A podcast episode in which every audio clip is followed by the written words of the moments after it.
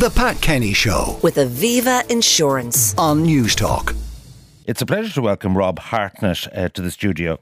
He, I, I've known him when he was in the racing business, the bookmaking business, but he's now CEO of an organisation called Sport for Business. And, and what we wanted to talk to him about, that when controversy blows up, what is the attitude of a sponsor who either has a brand ambassador or has a particular individual broadcast program uh, that they're very closely uh, uh, aligned to?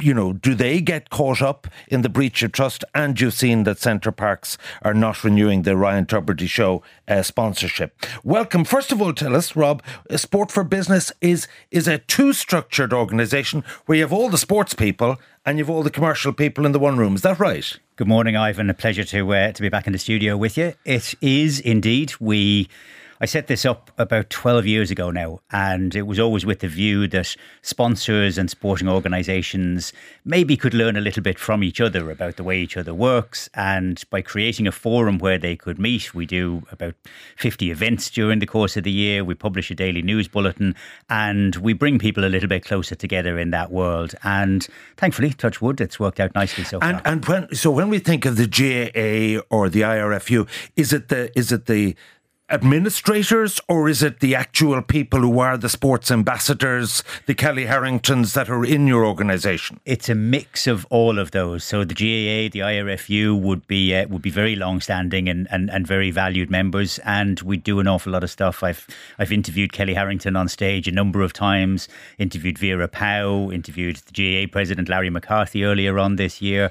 Um, the IRFU team as well as the FAI team, and you know we just try and get underneath the bonnet. And what's what the what's the value of sports uh, sponsorship in a given year in Ireland? What how big is the market? It has bounced back. Obviously, it took a massive hit during COVID, but this year, the forecast from Onside, who would be one of the big research companies in it, suggests that we're heading towards a figure of around about 210 million euros of value just from sponsorship. And ten years ago, would it have been something similar? Has it been broadly? st- I know all live sports stopped during COVID, and we had the, the crash and so on. But if we were to take, say, 2013, would it be broadly where it is now? No, it would have it would have almost doubled over the last decade. It has become a really sophisticated part of the marketing business. Sponsorship used to be the case when, you know, when you or I were involved in it first of putting a name onto a shirt or buying some, you know, advertising hoardings at a at a stadium. These days it's all about digital, it's all about engagement with fans, it's all about finding ways in which you can actually attach your brand, get the emotional content that we know exists in sport and attach yourself to that so that people, you know, sponsors are looking for things that people like so that they will in turn begin to like the sponsor just a little bit more. And, and is it just for profile? You know what I mean? Tiger Woods is sponsored by whatever. Phil Mickelson has KPMG on his arm or whatever. Is it just brand awareness or is there something deeper? Does it speak to values? Because I, I would have thought for something like the GAA, what you're trying to buy with sponsorship is a sense of community. And so therefore you'd have local shops, you know, centre and that kind of thing involved. And, and therefore the community ethos is really what you're buying into. And while everyone gives out about the Grab All Association, the reality are they are really embedded underage in every parish in this country. I think you'll find that most of the people who would use that particular uh, reference point uh, have either never been involved in the GAA or are not involved in it in any way, shape, or form. It is it's the biggest single community organisation that we have in the country, and buying into that, buying into trying to capture the essence of what the GAA is in each of those communities is really important. There's a hard nosed business edge to it as well. I mean, you look at the sponsors of the All Ireland Football Championship. We've had a fabulous weekend, four games, uh, four you know four uh, games in, in Croke Park. Um, SuperValu, one of the sponsors of that, they're the place where you can actually buy the tickets other than online in the SuperValu stores all around the country. So there's that edge for it. AIB and Allianz this season are new as well. You'll find that there's discounts, there's relationship elements of that, which they have exclusively for their customers coming out of the GA as well. Whether it's buying tickets to actually get, have their customers go to the matches or maybe getting a discount on their insurance And, policies. and, and we hear a lot of controversy about Qatar and so on. First of all, what is sports washing? I know what greenwashing is. You're pretending to be environmentally friendly, but you're not really. What is sports washing? Well, similar to what I said about sponsorship being the, the, you know, the fact of trying to find something that we as as individuals love and finding a way in which you can bring some of that love over towards your brand. Well, it's the same with countries as well, and all across the Middle East, from uh, you know from Qatar, and we had the Dubai Duty Free World Cup or D- Irish Derby uh, taking place over the weekend as well down at the Curragh uh, in Saudi Arabia.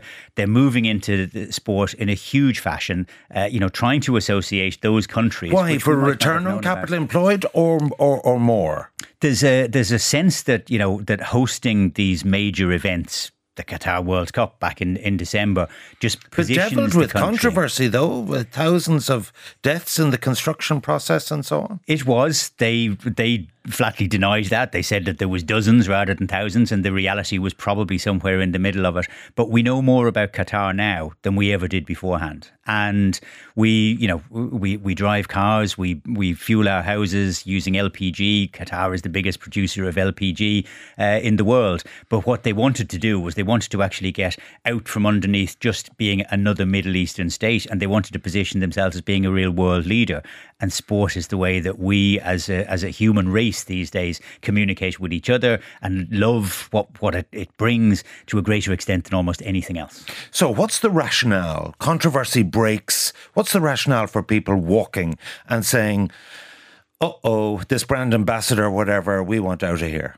Very sophisticated business these days. It used to be the case that you know that if you were attached to somebody and you know and and scandal broke, that you would be out the door uh, like you know like a jack in the box. Um, these days, it has become much more sophisticated. It's interesting looking at a couple of the big ones over recent years. Tiger Woods you know, a little over a decade ago now, Nike and Tiger Woods were the biggest single sporting sponsorship by value, by size, by scale in the world. And when Tiger Woods scandals, multiple this, scandals, this, well, the sex scandal, yeah, yeah, ev- everything was going wrong in his life, and all of his sponsors were gradually just, well, not gradually, almost immediately falling away. But Nike actually stuck by him, and they said at the time that you know that they wanted to, you know, to to see this wash out. That that obviously what they were getting out of the relationship was very good for business. But they decided to stick with him because they realized that underneath all of these things, Tiger Woods as a brand was more important than Tiger Woods as an individual. Fast forward five, six years ago, Maria Sharapova got involved in a, in a drug scandal over in Russia, and Nike, who had stuck by Tiger Woods through, you know, through thin and thinner, Uh, decided almost immediately that Maria Sharapova was not for them. And so they took a decision based on the various metrics which they have coming in through all aspects of their business that that was not a good idea to stay. So they left. So, an Irish one would be John Delaney scandal in the FAI uh, and sponsorship of the Irish team. And I thought one of the most effective sponsorships ever was Opel back at Italia 90. You know, Arnold became synonymous like with Jack uh, and so on. It really worked well.